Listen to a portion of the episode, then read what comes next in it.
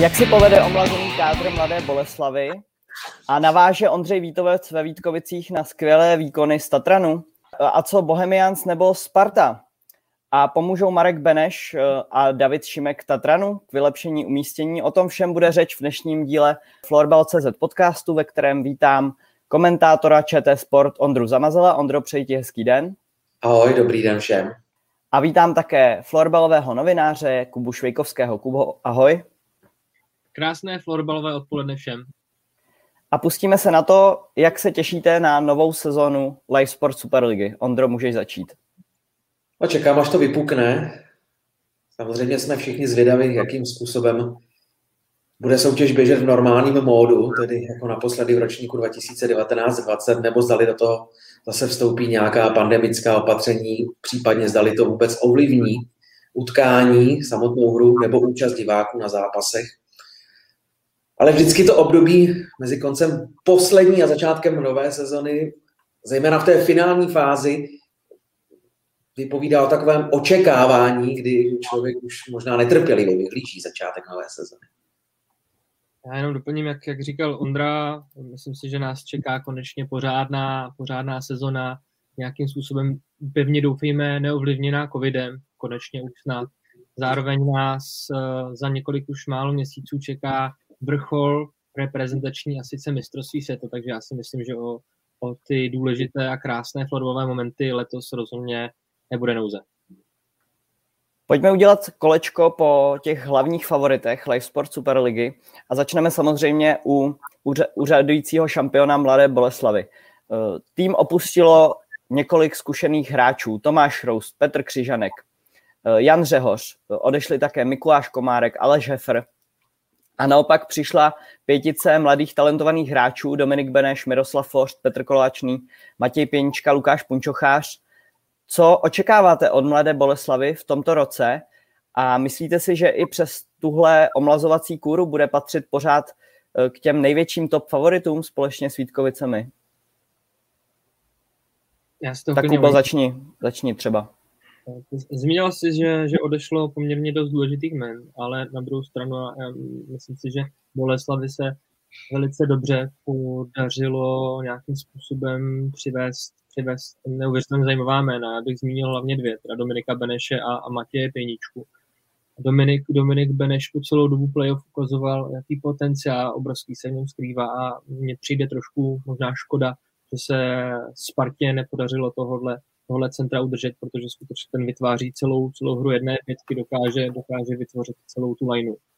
A Matěj Pěnička, kdo sledoval nedávno skončené mistrovství juniorů, tak viděl, Myslím, že to je rizí, rizí střelec a takových je skutečně málo. A samozřejmě ty další jména, které jsi zmínil, jsou, jsou velice zajímavý. Ale já si myslím, že, že zkrátka dobře tu pozici, pozici Boleslavy, to ovlivní i ty, i ty další aspekty, ať už Petra Kryžanka, který prostě, který byl takovým uh, stěžením kamenem boleslavské defenzívy a stejně tak třeba Honzi, Honzi Řehoře nebo Aleše Šefra. Zkrátka dobře, myslím si, že Boleslav se s tím, se s tím poradí a vedle Vítkovic a za mě Tatranu bude jedním z největších favoritů. Bude si to sedat, to je jisté, protože Boleslav pouštěla hráče na reprezentační srazy juniorky i národního týmu A, takže přece jenom se nemohli připravovat v kompletním složení de facto po většinu léta a překvapilo by mě, kdyby Boleslav znovu předvedla stejnou sérii jako v minulé sezóně. To znamená 25 výher v řadě. Tady si troufám tvrdit, že může jedna, dvě prohry během ročníku předělit nějaké úspěšné období. Jsem zvědav, jakým způsobem zapadne Matěj Pěnička do první formace, protože co vím, podle informací z Mladé Boleslavy, tak by měl naskakovat na levém křídle vedle Jiřího Kárnyho. Už tohle spojení je celkem zajímavé, generační spojení. Přece jenom Matěj Pěnička dosud byl zvyklý hrát jiný styl florbalu, než jaký produkuje formace Jiřího Kárnyho. Jan Natov ustoupí na pozici levého beka, ale toho beka, který podporuje útok. To je taky velká změna v sestavě Mladé Boleslavy. Je otázka, zdali to bude klapat, zdali to všichni hráči, všichni aktéři v té pětce budou kousat, tedy přece trochu nové rozdělení rolí. Takže to jsou velké otázky, jakým způsobem zapadne Dominik Beneš, zdali bude hrát v první formaci právě vedle Kárnyho, nebo ho třeba trenéři budou zkoušet i na pozici beka. to taky podle mě zůstává zatím nerozhodnuté, nebo samozřejmě Mladé Boleslavy to vědí pro začátek sezony, ale je otázka, jakým způsobem potom třeba budou reagovat průběhu ročníku. A z odchodů jednoznačně Petr Křižanek jako hlavní ztráta. Jak jsem se bavil s některými hráči Superligy, tak souboje s ním velmi bolely.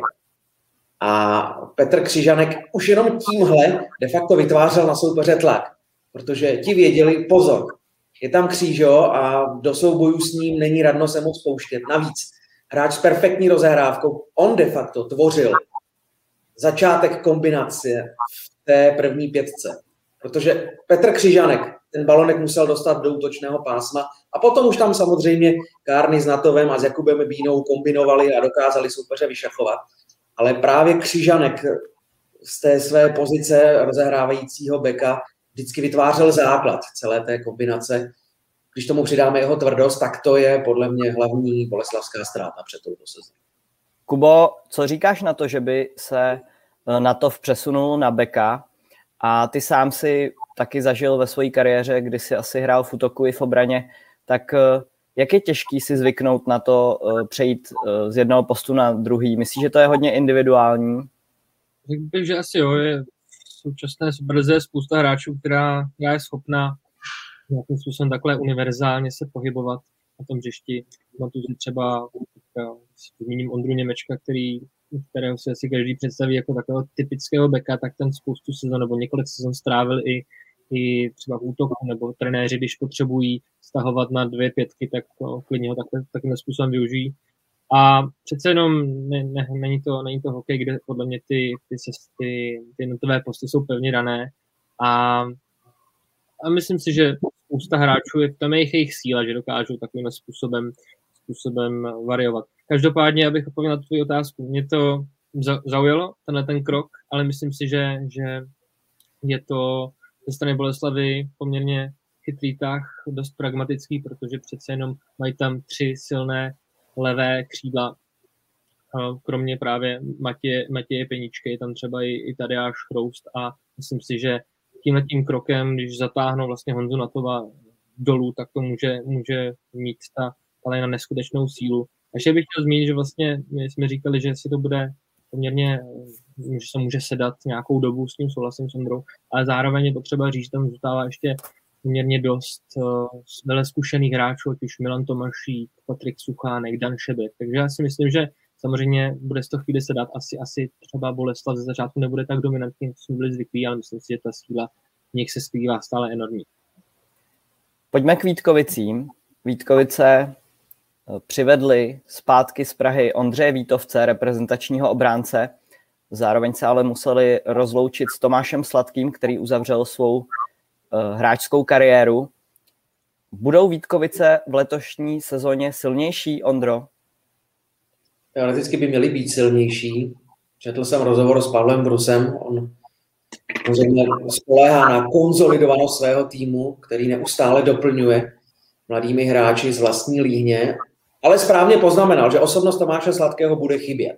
Na hřišti a především v kabině, přece jenom v současném týmu, tam nenacházíme lídra jeho kalibru, protože k té pozici se člověk v průběhu své kariéry musí postupně dopracovat, tedy k tomu být takovýmhle šéfem. Samozřejmě zaprvé musí ladit vaše výkonnost. Těžko můžete být lídr ze třetí liny nebo jako náhradník, což Tomáš splňoval po celou dobu své kariéry. Ale tím, že on byl takhle dominantní ve Vítkovickém týmu, tak vidíme tam hráče, kteří by mohli převzít jeho úlohu, třeba Janušek Vesta zaskakoval jako kapitán, když Tomáš Sladký scházel, nebo když mu Pavel Brus na čas odebral kapitánskou pásku, takže on by mohl být tím lídrem. Jsou tam další zkušení hráči, jako Bubálek, Lukáš Hájek. Ti taky teoreticky by mohli být vůdci, ale zase k tomu musíte mít osobnostní předpoklady a musíte tuhle roli mít vyzkoušenou už průběhu kariéry. Třeba aspoň z mládežnických kategorií, anebo z toho, jak působíte v A týmu. Takže tohle je takový otazník. Na druhou stranu Vítkovice herně nejsou postaveny na jednom hráči, na dvou hráčích, ale opravdu na té komplexitě, na tom, že můžou vytěžit ze svých hráčů minimálně dvě, ne tři kvalitní pětice, nebo řekněme tři útoky a dvě obrany a s tím, že doplnili tým Ondřeje Vítovce, zase můžou eh, trošku zahýbat se stavou. Pavel Brus zřejmě plánuje posunout Jiřího Bestu na pozici útočníka. Mně osobně tam tedy Jiří Besta sedí víc na první pohled, jako divákovi nebo jako komentátorovi, což neznamená, že by to Jiří Besta nezvládal na pozici beka. Naopak, ale přece jenom připadá mi nebezpečnější v útoku, takže to jsou všechno varianty, které by měly způsobit, že s ohledem na to, že výjima sladkého Vítkovice neoslabili, zůstal jejich kádr pohromadě, tak budou mimořádně silné a pokud bych si měl typovat ze základní části, tak bych tentokrát sadil na Vítkovice. Mm, u Vítkovic, u Vítkovic ne, nedošlo k nějakému velkému právě kandrovému zemětřesení, jak už jak zmiňoval Ondra, ta pozice Tomáše Sladkého, nebo Tomáš Sladký podle mě do toho týmu dodával jakýsi X-faktor, že skutečně byl schopen strhnout ty své spoluhráče, ale nicméně postupem sezon už samozřejmě ta jeho pozice trošku, trošku se vytrácela, nebo už zkrátka dobře nebyl to, nebyl ten center do prvních dvou line. A um, Vítkovice mají obrovskou výhodu v tom, v tom ve dvou věcech, podle mě. Za prvé v té své vlastní výhni, která je dlouhodobě skvělá, a za druhé v té své jakési lokální, lokální eh, výhodě, že oni, oni můžou si stahovat spoustu nadějných hráčů z, z regionu. Nevíme zatím, jestli právě jestli třeba někoho si nevezmou z nižších lig, ať už z Kopřivnice nebo dalších týmů, ale v tomhle tom vždycky Vítkovice byly často velice silné. Vzpomínám si, když vytáhli eh, kdysi neznámého Josefa Rýpara, který není tahonem reprezentace. Oni, oni tohle to umí zkrátka, ale myslím si, že příchodem Ondřeje sportovce, já to považuji za jeden z nejlepších transferů současného letního přestupového okna, protože on, Ondra Vítovec toho zná, je to, je to neskutečně skvělý charakterně kluk, eh, který, který sice není takový ten hlasitý lídr, ale on, on jde neuvěřitelně příkladem, co se týče, to je, co se týče vlivu na spoluhráče a pak samotná ta jeho hra, myslím si, že za posledních několik let šlo taky neuvěřitelně nahoru. Jsem si vyzkoušel zahraniční angažma ve finské celku R Vikingit a postupem času stoupá i, i v rámci reprezentace. Já si myslím, že um, myslím si, že nemine, nemine nominace na prosincové mistrovství světa skutečně to je za mě transfer, jeden z transferů roku. Chodov se v nadcházející sezóně eh, musí obejít bez eh, bratří Koutných, a také bez Ondřeje Mikeše. Na druhou stranu na Jižní město přišli z Liberce útočník Adam Balatka, z Vinohrad šikovný centr Martin Skřivánek. Myslíte si, že Chodov eh, nahradí ty zkušené hráče těmito šikovnými útočníky a kam řadíte Chodov vůbec v té nadcházející sezóně? Vypadá to, že Chodov se bude pohybovat přibližně na stejných pozicích, jako v minulé sezóně velké věci očekávám od Petra Majera. Zásadnější ještě než v minulé sezóně speciálně, zdali Chodov eh, ponechá formaci ve složení Marek Vávra, Eremiáš, Majer, to by mohla být řada, která bude drtit soupeřovi obrany. Sám jsem zvědav trochu na post Golmana, protože přece jenom v minulé sezóně po tragické události po smrti Michala Rebra oba golmani mohli jenom překvapovat. Vojtěch Šimunek i Karel Hodík, máme tam i Karla Perglera, se vyznačuje tím, že dlouhodobě pracuje vždy minimálně se třemi brankáři. A jsem na to zvědavý, protože teď už jsou to brankáři, kteří odchytali jednu superligovou sezonu a teď už bude potřeba, aby drželi svou výkonnost na konstantní úrovni. Pořád David Proházský může vybírat více do brankářů, takže když jednomu se nebude dařit, může ho nahradit jiným. Ale pro mě to možná zůstává ne otazníkem, ale jsem na to zvědav, jakým způsobem si poradí s touhle úlohou. Přece jenom Chodov staví svou hru na dobré obraně a spíš na tom, že proti silnějším nebo proti těm silným soupeřům, aby Chodov stále zařadil do té skupiny silných, spíš vyčkává, než aby produkoval nějaký styl, kdy své soupeře přehrává v útočné fázi, ale spíš si chytře počká na svou šanci, tak v tomhle případě bude důležité, jakým způsobem brankáři zachytají. A když vezmu posily, tak jsou to zajímavá jména. Líbí se mi vyjádření Davida Podhrádského, že hledali konkrétní typy, že třeba na Martina Skřivánka čekali, sledovali ho pár sezon. To je ideální, když si trenérský štáb vytipuje hráče, buď v týmu soupeře nebo v nižší soutěži a přesně ví, na jaké místo ho chce umístit a Nefunguje to tak, že by mužstvo zběsile sbíralo posily a potom, až se tihle hráči srazí na prvním tréninku, tak potom jim najednou trenéři hledají místo. To, tenhle přístup Chodová je správný z mého pohledu a tihle tři noví hráči by mohli zapadnout dobře. Myslím, že David Podhrad už několikrát ukázal, že dokáže velice, velice milé překvapit, ať už třeba zmíním rozdělením velice produktivního dua Ondrušek Vávra, díky čemu už vlastně vytvořili dvě, dvě eh, super konkurenceschopné liny. Že vlastně byli i klíč k tomu, že, se dostali uh, tuto sezonu do, nebo už tu skončenou sezonu do semifinále. Každopádně já jsem vůči chodu trošku skeptický. Myslím si, že letos se mu nepodaří dostat se skrz, ty čtvrt, skrz tu čtvrtfinálovou bránu. Nicméně, uh, co jsem říkal na začátku, Chodov nicméně může, může překvapit, stále tam zůstává Tom Ondrušek, Marek Vávra, um, ale zkrátka dobře, myslím si, že ty semifináloví favoriti jsou, jsou jinačí. Myslím si, že zkrátka dobře, jak už říkal Ondra, Chodov se za mě bude se pohybovat někde mezi pátým a osmým, osmým místem. Mikuláš Komárek, Martin Skřivanek jsou to velice kvalitní hráči, ale, ale přesto si myslím, že, že zkrátka dobře jsou tady jiní, jiní favoriti. Tak jsem zvědav, je to opět hozená rukavice pro Chodov a Davida Podrázkého, protože jsme už uh, vždycky na začátku sezony Chodov odepisovali i v předchozích letech. Pojďme se podívat na Spartu. Ta z, na přestupovém trhu také nebyla tolik aktivní, podobně jako třeba Vítkovice. Kádr doplnila z vlastní líhně a vlastně odešel eh, z těch výraznějších hráčů Dominik Beneš. Takže věříte, že se Sparta opět o rok posune, bude konsolidovanější a uh, ještě více zapracuje na tom svém herním stylu, co myslíš, Ondro? Sparta se vyznačuje právě konsolidovaností, vyrovnaností kádru. Samozřejmě vidíme tam některé hvězdy, nebo zkušeného Milana Garčara, nebo členy reprezentačního týmu na druhou stranu. Není to mužstvo, ve kterém by někdo vyloženě vyletěl, už ve statistikách nebo v herním pojetí. Z mého pohledu velmi důležitý návrat Robert Košir. Uvidíme, jakým způsobem si poradí s tím, když si zase bude muset přivyknout přece jenom na českou nejvyšší soutěž, na jiný styl florbalu. Už to vypadalo, že se třeba nikdy nebude vracet, on to vždycky kombinoval s návratem domů se studiem, aby dokončil práce a tak dále. Zkrátka je to složité, znají všichni florbalisti. Ale v posledních sezónách, kdy působil v České superlize, předváděl skvělé výkony, to může být eh, bod, který zase pozvedne Spartu. Oproti předchozím ročníku, jinak obrana, brankář, tam všechno funguje skvěle, ale stejně pořád Spartě něco chybělo i v posledním playoff. Nechybělo jí sebevědomí, to je samozřejmě důležité, ale prohra 0-4 v semifinále s Vítkovicemi je celkem jednoznačně vypovídající o tom, že pořád ještě kus Spartě chybí, zřejmě potřebuje zapracovat na detailech, na tom, aby všichni hráči v pravý čas odevzdali maximum, což je samozřejmě mantra, která platí pro každý tým.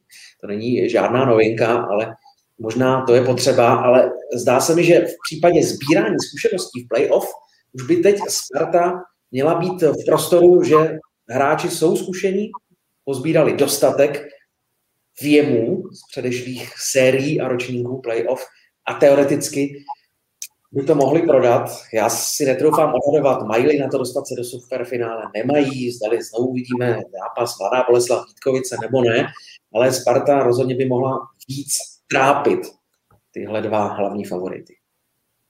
Sparta už je několik sezon nesmírně ambiciozní třelek, ale přesně jak, jak říká Ondra, několikrát za poslední dobu se dostali do semifinále, ale prostě vždycky bylo něco, co jim chybělo k tomu, aby, aby se dostali ještě o ten svůj vysněný krok dál.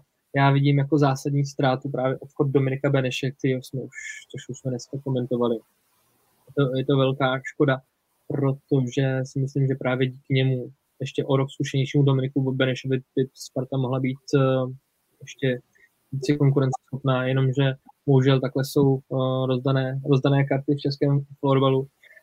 Ale bude zajímavé právě sledovat i návrat uh, Roberta, Roberta Košira, který předtím, když působil ve sportě v rámci Superligy, tak byl neskutečně produktivní levým křídlem a uvidíme. Zkrátka dobře, jestli, jestli stále ještě mladí nadějní talenti, jako je Josef Juha nebo Marek Zouzal, jestli, jestli jim ten rok dopomůže k tomu, aby, aby byli schopni přejít přes tu semifinálovou bránu. Já si myslím, že, že letos, i letos se dostanou do semifinále, ale nevím, jestli bude stačit.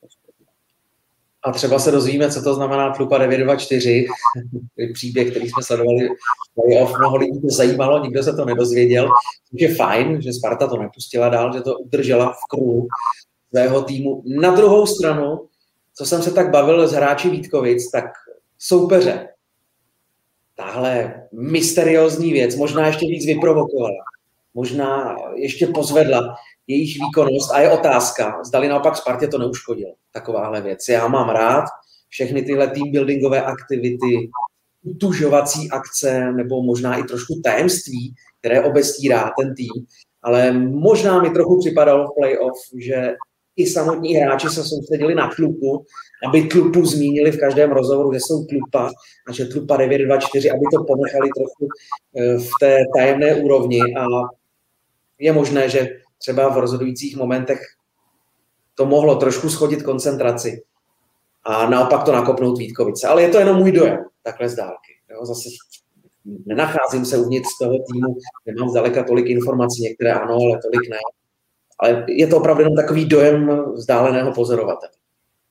Je fakt, že tady ten psychologický prvek jsme hodně, hodně řešili, zmiňovali, rozebírali v článcích, ale pak i v jednom z podcastů nám vlastně a Radomír, Radomír Mrázek říkal, že doporučil Spartě se spíš soustředit více na florbalové výkony a netříštit takhle síly, což vlastně potvrdil nakonec si konec konců Lukáš Hájek v Burio backcheckingu, který říkal, že když jsme se optali, jakým způsobem řešili tady 9-2-4 tajemství o předenou trojčíslici, tak on říkal, že to vůbec neřešili, že, že jsou natolik zkušeným kádrem, že vlastně tohle si vůbec sobě nenechali připustit a možná to Spartě pomohlo, ale asi to nemělo zřejmě ten kýžený efekt, aby to rozložilo, rozložilo Vítkovický tábor. To si myslím, že trošku nahlodalo třeba Tatra. Pánové, nemáte trošku strach o Bohemians? Protože ačkoliv eh, v tomto klubu najdeme mnoho talentovaných hráčů, které Michal Jedlička vypiplal od eh, Elévu, tak eh, odchody.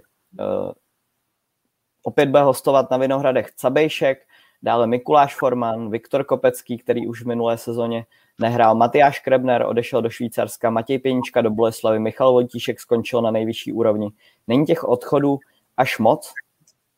Tak to je, to je taková nekonečná, nekonečná pohádka, nekonečný příběh, neverending story českého florbalu, kdy Bohemka všichni ví, že vedle, vedle Tatranu je, má jednu z nejlepších líhní akademií v republice ale vždycky chybí to, aby, aby zkrátka chybí jim ta, řekněme, ta střední generace nebo generace starších hráčů.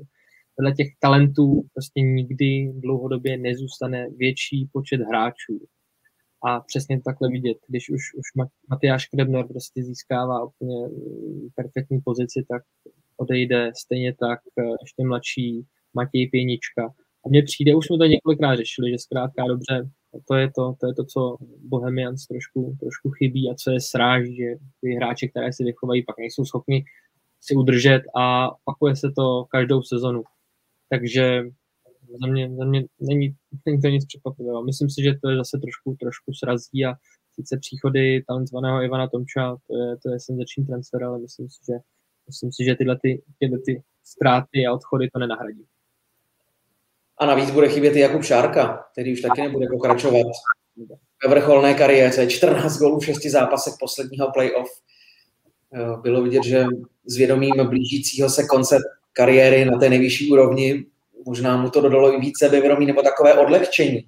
A právě on držel Bohemku ve hře nejvíc ve čtvrtfinálové sérii proti Chodovu. A když si to vezmeme, Jakub Šárka, Matyáš Krebner, Michal Vojtíšek a Matěj Pěnička, tak to jsou hráči z prvních dvou formací. Čtyři hráči z prvních dvou formací. To znamená polovina té nejsilnější ofenzivní části Bohemky končí. Buď opouští tým směrem do zahraničí, do jiného českého klubu, nebo uzavírá kariéru. To je hrozně velké číslo. S ohledem na to, že jsou to aspoň ve dvou případech, v případě Jakuba Šárky a Matyáše Krebnera, už zkušení hráči, už ti z té střední generace, nebo minimálně v případě Šárky, které český fotbal velmi nutně potřebuje. Tyhle hráče, aby kluby nestrácely kluky ve věku 5, 6, 7, 8, 29, 20 let v tom vyloženě Superliga ztrácí třeba za švédskou nejvyšší soutěží nebo za finskou F-ligou, kde týmy dokáží vytvořit spolupráci s nějakým společenským zázemím takové prostředí, kde tyhle hráče dokážou udržet v nejvyšších soutěží, dokážou je motivovat pro to, aby uměli kombinovat své zaměstnání s velmi náročnou fotbalovou přípravou na úrovni nebo dokonce za úrovní profesionálních sportů, protože fotbalisti e, trénují víc než hokejisti třeba na počet tréninkových jednotek, speciálně v průběhu sezony. A to je nesmírná ztráta pro celý český florbal, protože najednou ti mladí se nemají od koho učit. Speciálně, když už tam nejsou zástupci ještě té starší generace, to znamená třicátníků a víc. A tohle je věc, na kterou Bohemka doplácí podle mě nejvíc. To znamená, když už jí vyrostli hráči střední generace, tak najednou kádr opouštějí.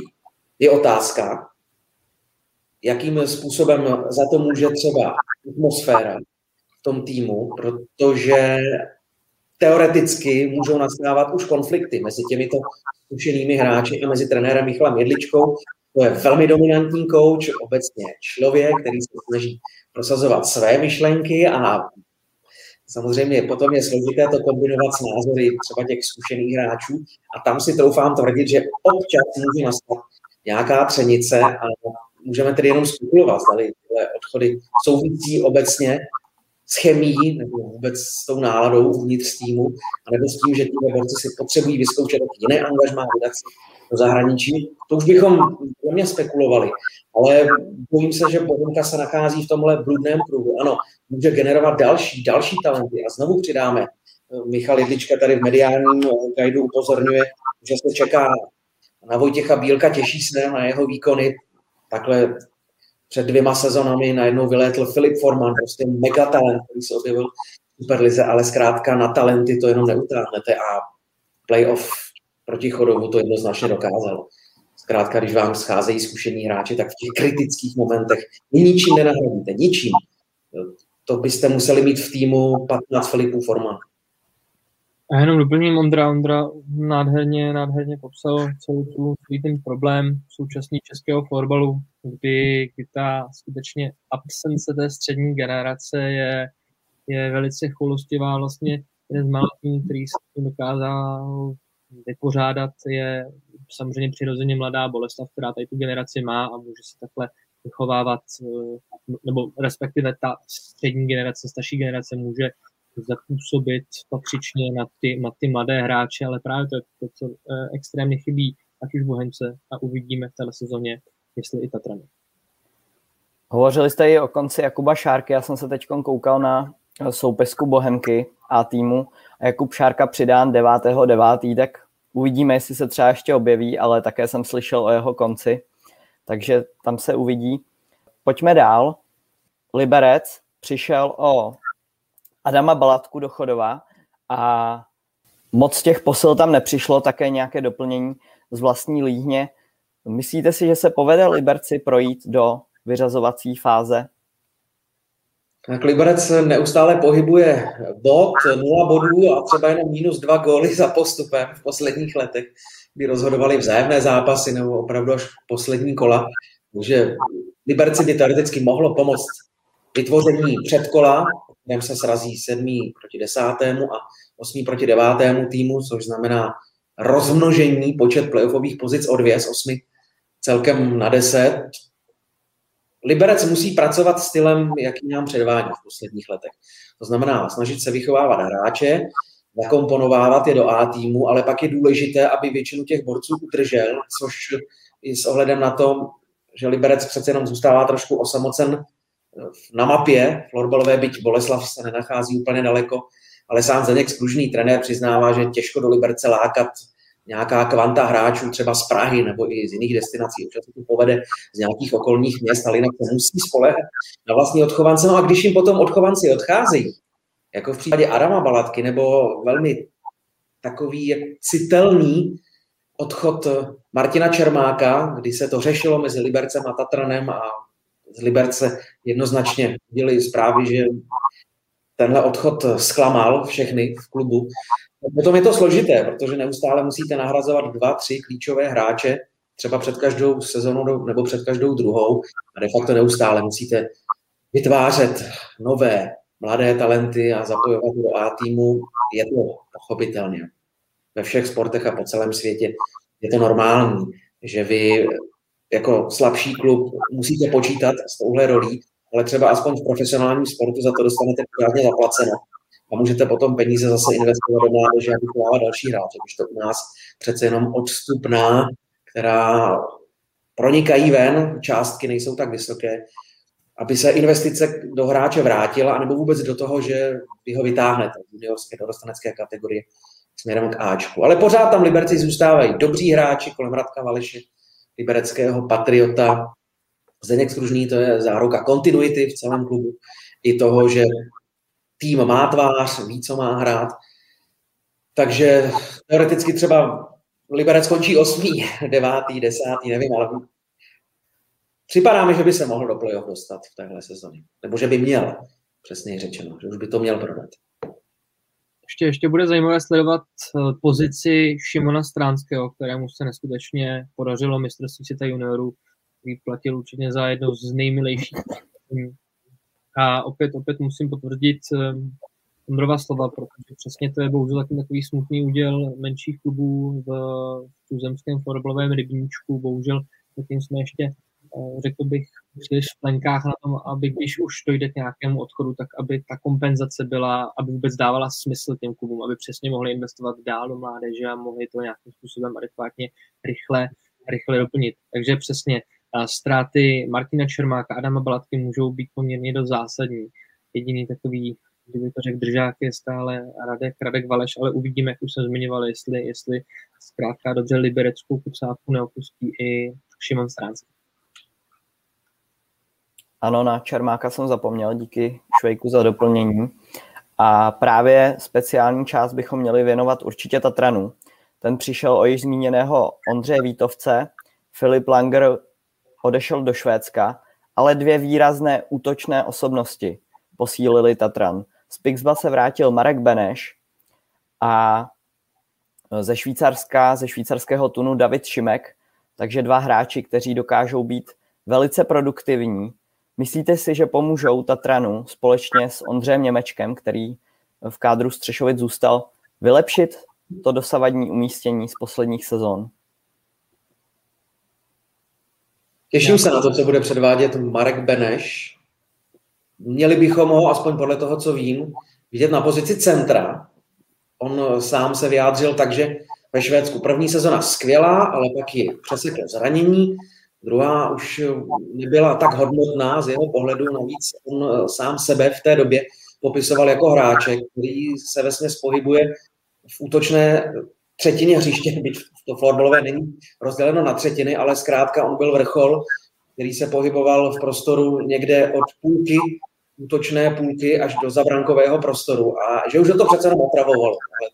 Jasně, byla to úloha, která mu patřila, první nebo druhé pětce Pixba byl produktivní, ale on sám, aspoň když jsem se s ním bavil, mluvil o tom, že si chce víc zahrát florbal, být víc v kontaktu s balonkem a bude zajímavé sledovat, jak si poradí s touhle pozicí, protože přece jenom ve florbalu na nejvyšší úrovni, tedy v nejvyšších soutěžích nebo v reprezentaci tenhle post nikdy nehrál. Na druhou stranu je to velmi inteligentní, kreativní, rychlý hráč, takže by si s tím měl poradit. David Šimek jednoznačně velká posila už tady vidíte eh, možná trošku to, o čem jsme mluvili, nebo poukazuje to na lehké problémy Bohemians, proč se David nevrátil do svého mateřského klubu. Protože určitě sondoval situaci, jak tam vypadá, budou pokračovat zkušení hráči, zůstávají tam jeho kamarádi, se kterými tam prošel od mládežnických kategorií až do mužů. A zjistil, že zřejmě ne, a tak chtěl nabídku Tatranu, i s ohledem na ambice, i s ohledem na to, jakým způsobem to tam funguje, i s ohledem na to, že do realizačního nebo trenerského štábu přibyl Luděk Beneš, kterého David Šimek velmi dobře zná z juniorské reprezentace, takže mu to zřejmě celé dává víc smysl. A tohle všechno by mohlo dohromady fungovat. Filipa Langrain tak nenahradíte, ale řekněme Beneš Langer, švédská Superliga, oba členové stejné reprezentační formace, to znamená zhruba 50-50, nechci to poměřovat, ale je to opravdu jeden skvělý hráč za druhého. A David Šimek, taky skvělá náhrada, když potom vezmeme odchody, tak nejvíc bude Tatran bolet ztráta Ondřeje Vítovce.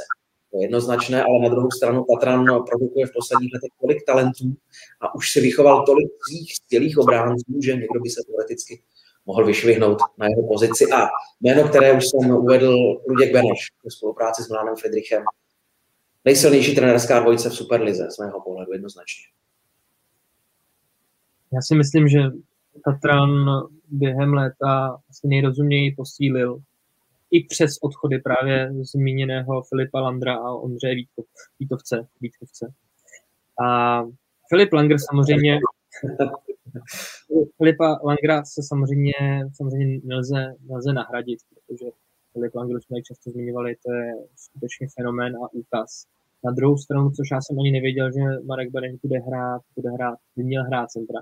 To je přesně ten typ hráče, Gustav se stal, kterému nedělá problém eh, ty, ty univerzální postupy. Já si pamatuju, tak Marek, Marek Beneš právě co jsem s tím hrával, tak neměl problém se v určitou fázi zápasu, kdy třeba vázla rozhrávka se zatáhnout na pozici beka a řídit tu rozhrávku, protože skutečně, jak říkal Ondra, je neskutečně inteligentní hráč a už teďka uh, s nabitými zkušenostmi z tvrdého severu, z Jeteborku, skutečně.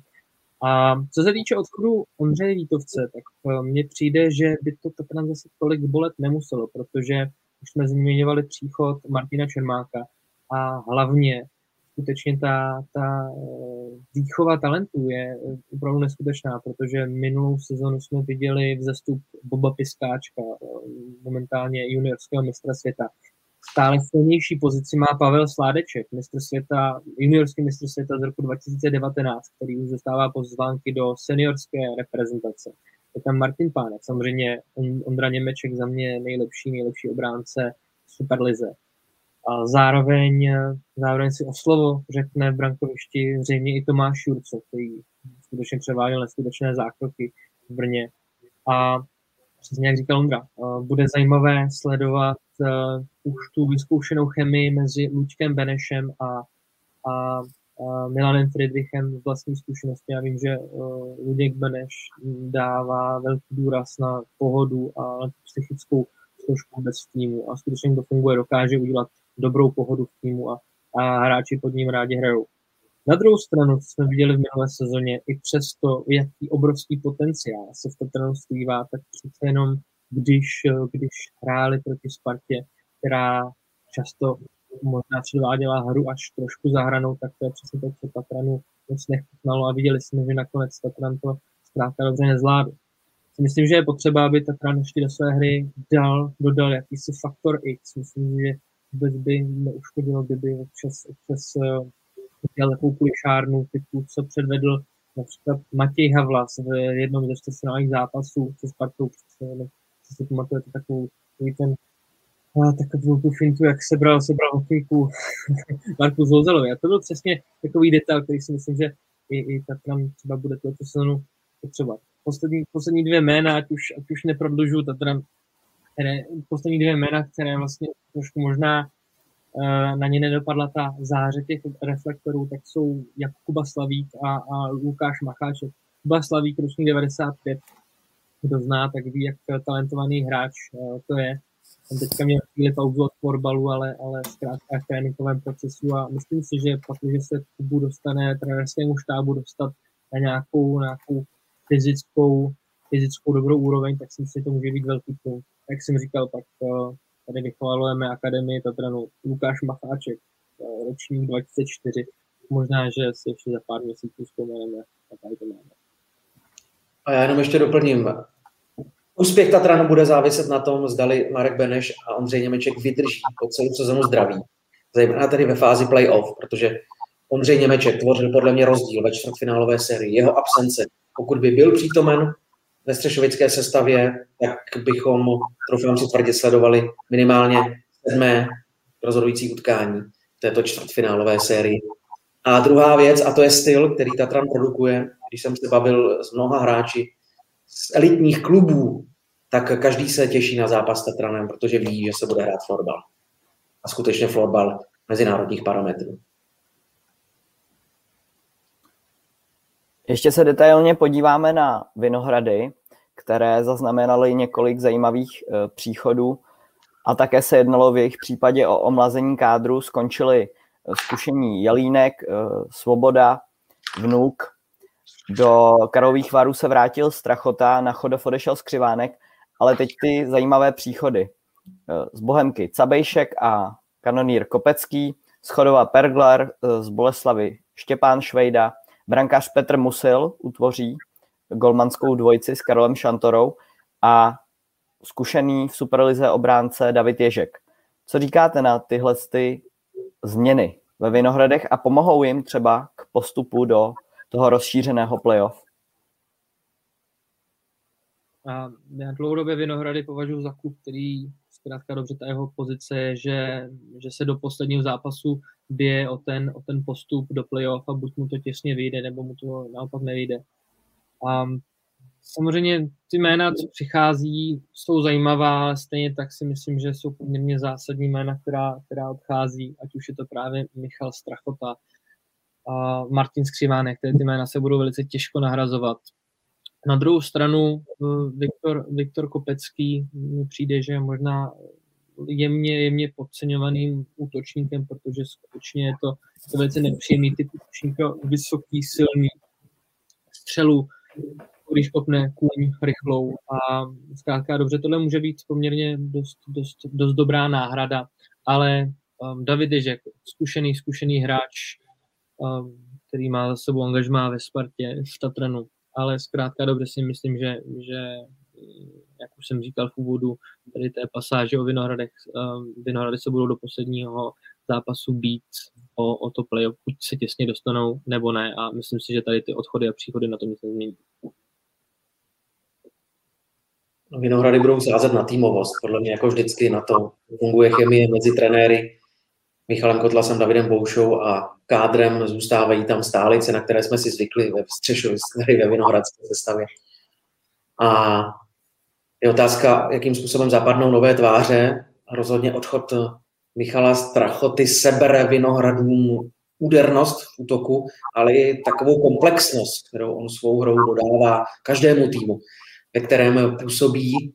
Ale zase ve Vinohradech jména, která třeba nejsou tak známá, nebo která se dosud neprosazovala v nejvyšší soutěži, pokaždé dokážou vylétnout. Právě Martin Skřivánek patří k těmhle příkladům, kdy ve Vinohradech de facto zachránil svou kariéru poté, co v Tatranu nenalezl své místo v základní sestavě. A zase to je úděl těchto klubů, tedy přebírat hráče, kteří se v těch špičkových nacházejí někde na hraně základní sestavy, jsou mladí, nedostávají tolik příležitostí a právě v těchto týmech můžou vyrůst, posunout se dál ve své kariéře. A souhlasím s Kubou, že Vinohrady se budou pohybovat někde kolem desátého místa. Já obecně nechci moc typovat, vždycky týmy, které by měly být 14., 13., tedy na těch posledních pozicích. Zkrátka tam vidím balík mužstev, která tam budou bojovat o to, kdo se dostane do playoff, koho čeká playdown a vždycky bude záležet na zdravotním stavu kádru, na tom, jakým způsobem tyhle týmy chytí začátek a to jsou podle mě dva faktory, které to výrazně ovlivňují. Pojďme toto kolečko po jednotlivých týmech uzavřít typovačkou. A sice jednoduchá otázka, jaké čtyři týmy si myslíte, že po základní části budou v té top čtyřce? Já to nebudu prodlužovat. Boleslav, Vítkovice, Sparta, Tatran. Já to nebudu prodlužovat a souhlasím s tím, co hlásí Kuba. Bezva povinnosti volají, takže Kuba se s námi rozloučí a my ještě budeme s Ondrou pokračovat dál. Takže Kubo, já ti děkuji za tvůj příspěvek do dnešní diskuze. Já děkuji za pozvání, eh, děkuji za příspěvky Ondrovi a jenom bych chtěl ukázat teda dneska dres uh, celku tak Dorty Augusto. Doufám, že příště už se nenecháš zahambit a vezmi si taky nějaký ten celek. Třeba například jalapenos. Já se loučím. Hezké odpoledne všem. Ahoj, Kuba. Ahoj. A Ondrovi ještě budeme pokračovat a zajímá mě, jaké další transfery nebo změny v Superlize tě zaujaly, ať už to byl třeba Ladislav Gál, tak můžeš zmínit eh, nějaké další zajímavé přestupy. Já se přiznám, že jsem to celkem sledoval, to netvrdím, že ne, ale zkusím si nalistovat tady mediální guide, abych eh, se podíval jestli mi to zabere nějaký čas na všechny ty důležité přesuny, které jsme viděli. Vlastně většinu z nich jsme jmenovali. Ladislav Gal, ano, to je pro mě velmi zajímavé jméno pořád.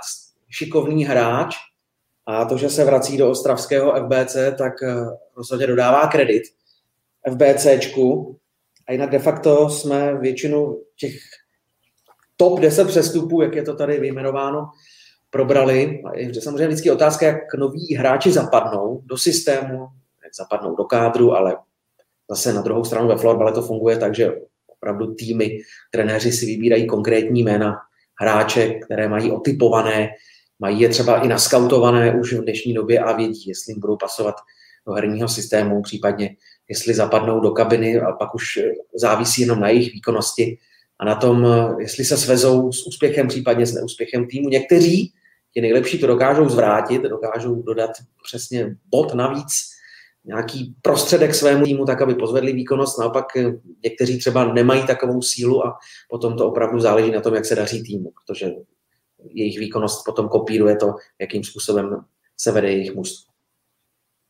Já bych ještě možná zmínil příchod Ronalda Gašparíka eh, do Otrokovic, to je podle mě také zajímavý transfer ze Švýcarska.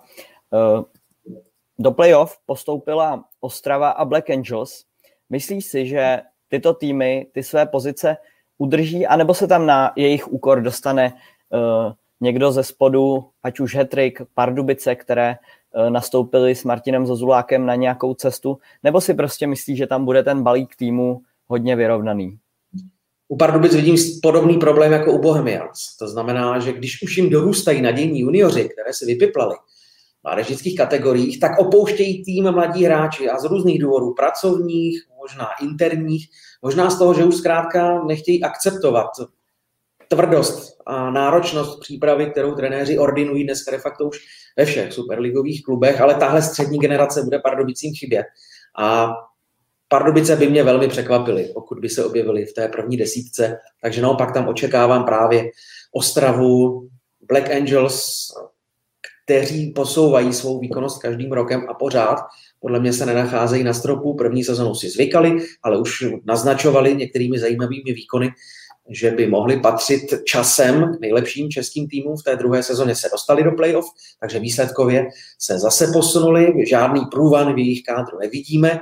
Dokonce už si pojistili hráče evidenčními dodatky, takže je vidět, že kolem jejich borců krouží movitější kluby nebo ambicioznější a třeba výhledově by chtěli Black Angels hledat náhradu za některé starší opory, které třeba budou končit výhledově za rok, za dva, za tři.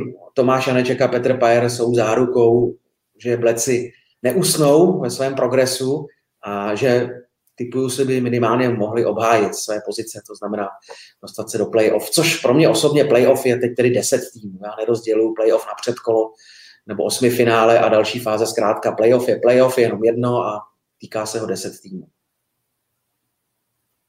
Ještě nás doplňuje Honza Brandejs. Vinohrady dnes oznámili Vojtěcha Klápu, který už v týmu hostoval loni, takže tento mladý hráč a čerstvý juniorský mistr světa bude nadále hájit dres Vinohrad.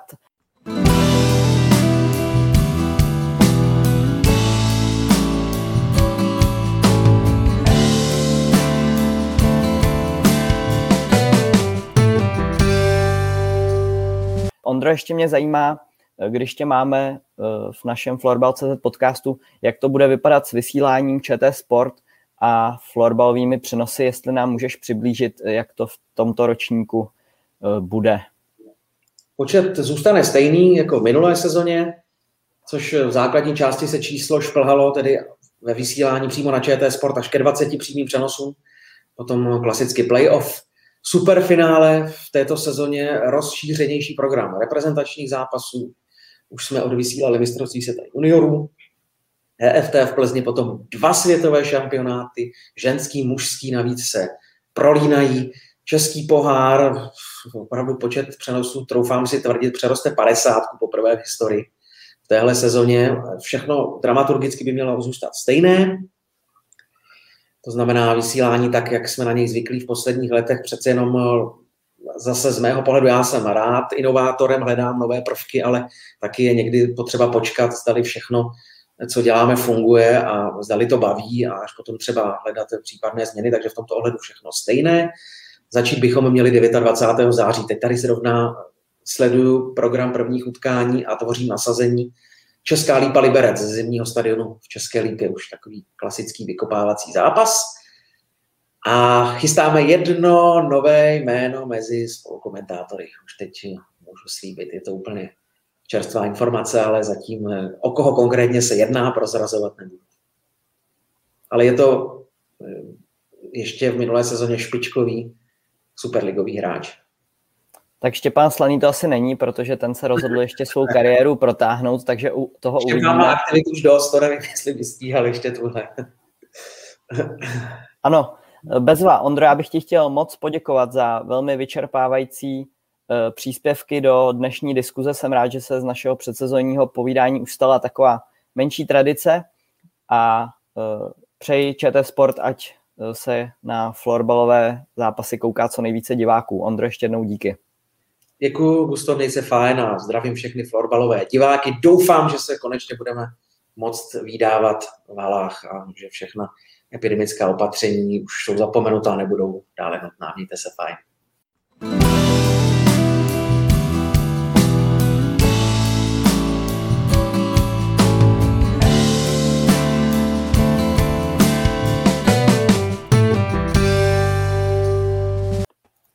A já bych chtěl přivítat eh, v dnešním díle Florbal.cz podcastu redaktora Florbal.cz specializujícího se na ženský florbal Michala Danhofra. Míšo, ahoj. Pěkné odpoledne všem fanouškům ženského florbalu. Michale, co obecně očekávat od nové sezony Extraligy žen? Uh, tak já obecně očekávám, že se uh, sezona dohraje tak, jak si to hrát má. To znamená, že pro všechny týmy o něco půjde. Nebude to tak, že se nedohraje buď playoff a tím pádem celá sezóna, nebo naopak, že se zruší uh, zruší playdown. Myslím si, že celé té soutěži to prospěje, protože uh, řekneme si na rovinu, že ty karty jsou rozdány poměrně jasně a pokud, pokud ten tým, který třeba bude vědět, že už skončí na tom devátém, desátém místě a nebude mít nějakou tu motivaci k tomu se posunout, se nějakým způsobem zlepšit, tak tam určitě dojde k tomu, že ty zápasy ztratí trošičku driveu, takže já bych si strašně přál, aby a očekávám to, že se vlastně po třech letech, po třech letech ta sezóna dohraje, dohraje kompletně. Jak jsi říkal, karty jsou rozdány. Vítkovice, Ostrava, Tatran, Chodov, silná čtveřice. Může se k ní někdo přidat? Mm, určitě. Vítkovice, Vítkovice prošly nějakou určitou odměnou, odešly jim hráčky, kde oni nemají aktuálně co do té momentové výkonnosti uh, za ně náhradu, jako třeba Michala Šponěrová nebo Lina Hek. Uh, přivedli si Terezu Hanzlíkovou, což je dost možná uh, asi takový top transfer v rámci, v rámci extraligy žen. Chodov Chodov eh, ten jednoznačně, eh, jednoznačně si myslím, že posílil. Vrátila se mu například eh, Magdalena Plášková, vrátila, nebo zpátky do České nejvyšší soutěže se vrátí v dresu Chodova Eliška Trojánková, čerstvá vlastně bronzová medailistka z mistrovství světa juniorek v Upsale.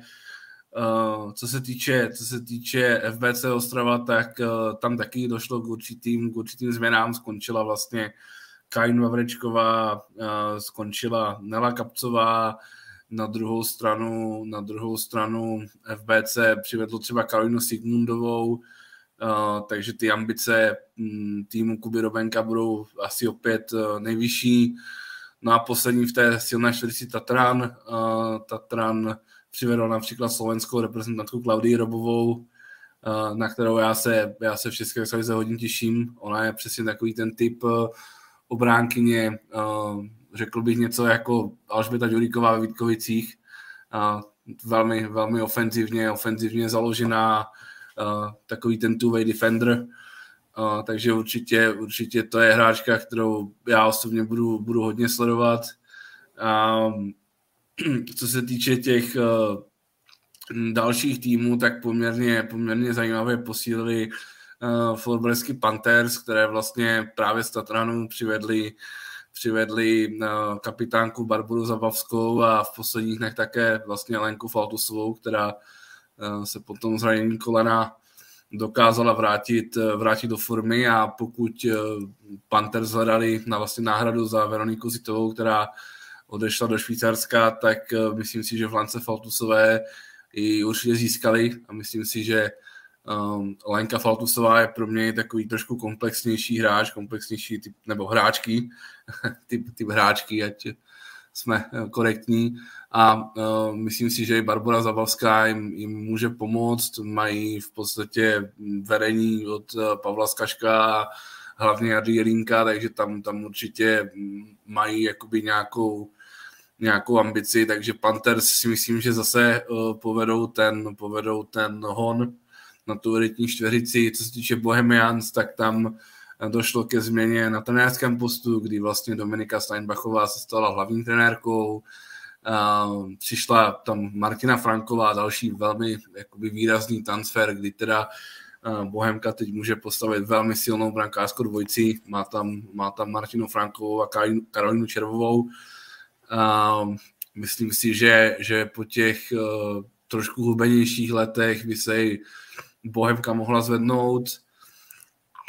Co se týče co se týče Jíčína a Olomouce, tak tam Olomouc, Olomouc dává příležitost zase um, té své dobré mládežnické rýhni, na to se taky těším, uh, jak vlastně se ty hráčky zapracují do um, poměrně ofenzivního schématu trenérů Sigmundové a Řeháka. Uh, v Jíčíně vlastně um, tam se vrací de facto k vrcholovém fotbalu Martina Kleinová, eh, přišla tam taky Tereza Sislová, eh, no a úplně, úplně na, na mm, spodku tabulky vlastně by měl být, eh, nebo teda ne, že by úplně asi se nedá říct, že by měl být, ale přece jenom uh, Bulldogs Brno neprožili dobrou sezónu, teďka půjdou taky do sezóny s novým trenérem Petrem Dadejem, kterého asi uh, ta veřejnost, která se zabývá ženskou extraligou, tak ho může znát uh, z Olomouce. A um, uvidíme, co tam, co tam dokáží, dokáží vlastně vyprodukovat. Ta sezóna byla hodně špatná, myslím si, že teď odjeli, odjeli dobrou letní přípravu a uvidíme, jestli skutečně ten vlastně návrat těch tréninkových jednotek uh, pro ně, pro ně bude, bude přínosný ale kdybych si měl typnout, tak ta top 4, top 4 si pořád udrží odstup od uh, Panthers a Bohemians a uh, na, spodu, na spodu se vlastně budou mezi sebou být, uh, myslím si, celky uh, Bulldogs, uh, Olomouce a, a Jičína. Jaká je vlastně ta tvoje prognoza té druhé poloviny tabulky, toho boje o elitní osmičku, o playoff? Myslím si, že ta čtveřice, která teda bude na tom topu, tak ta je daná. Páté místo si myslím, že tam, tam poměrně jednoznačně vidím Panthers. Šesté místo, sedmé místo, tam si myslím, že budou pražské týmy. No a pak o ten, o ten pražské týmy Bohemians a startu. No a o to, o to jedno místo si myslím, že bude bitva mezi, mezi uh, Olomoucí, uh, Olomoucí, Jíčínem a Mladou Boleslaví. Já si myslím, že já jsem Mladou Boleslav umyslně, umyslně nezmínil v tom prvním vstupu.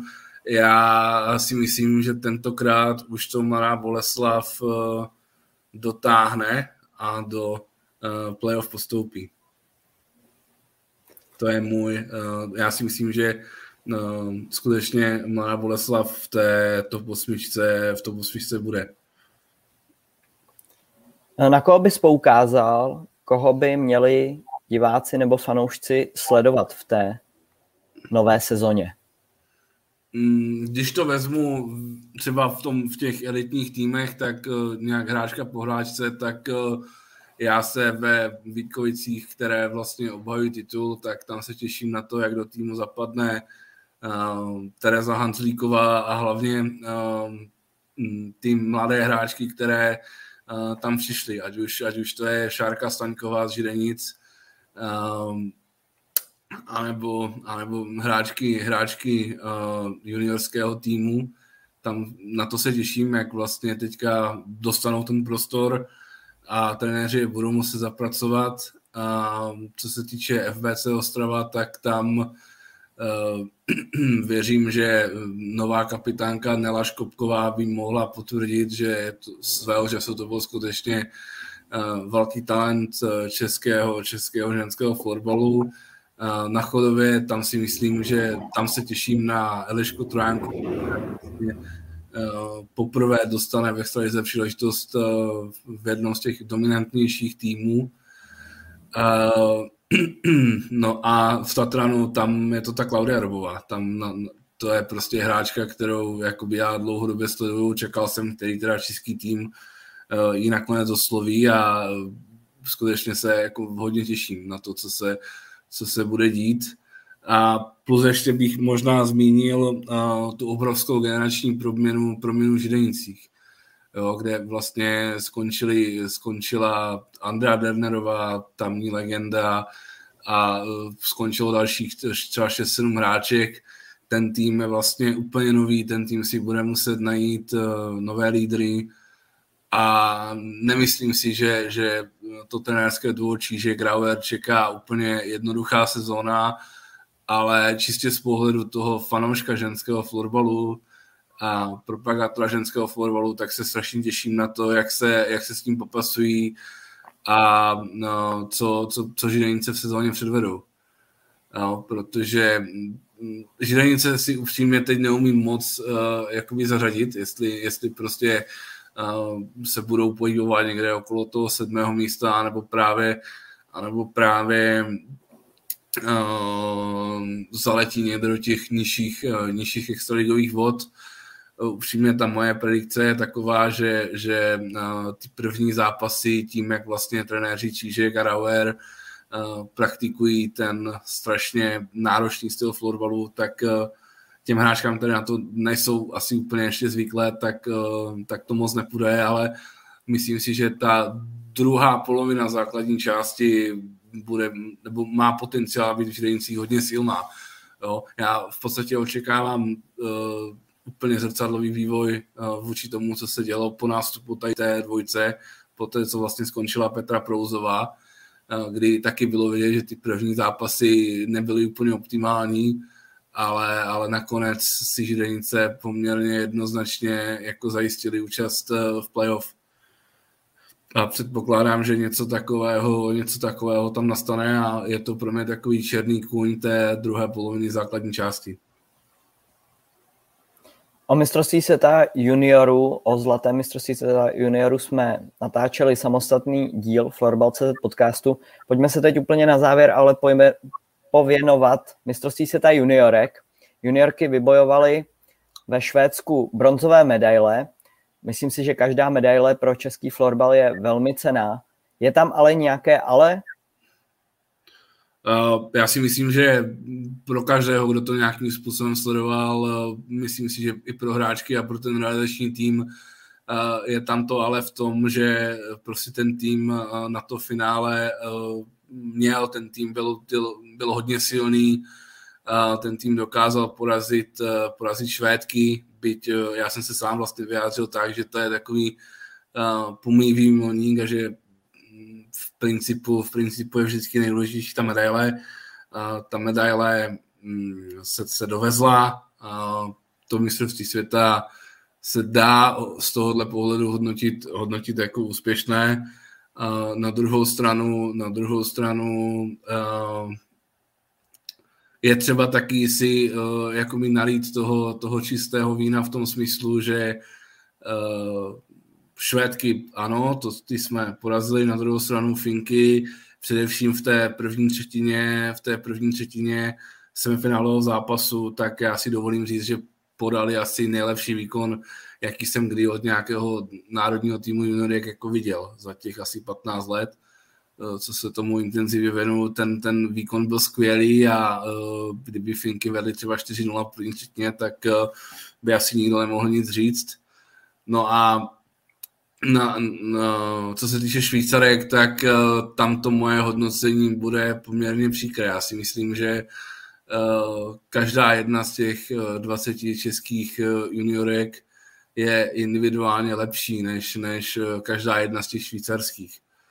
Uh, takže za mě, za mě to třetí místo z medailového pohledu, protože pořád si myslím, že pro český florbal je každá medaile cena, bez, bez, ohledu, bez ohledu na to, jakou má barvu nebo z jakého je kovu, tak eh, to úspěch je, ale každopádně si myslím, že ten, že ten tým eh, na to finále, na to finále měl a nemůžu se zbavit pocitu, že pro tu, eh, jak správně poznamenal někdo v komentářích Florbal.cz, že prostě pro tu generaci těchto těch juniorek ten bronz jako není úplně hodně.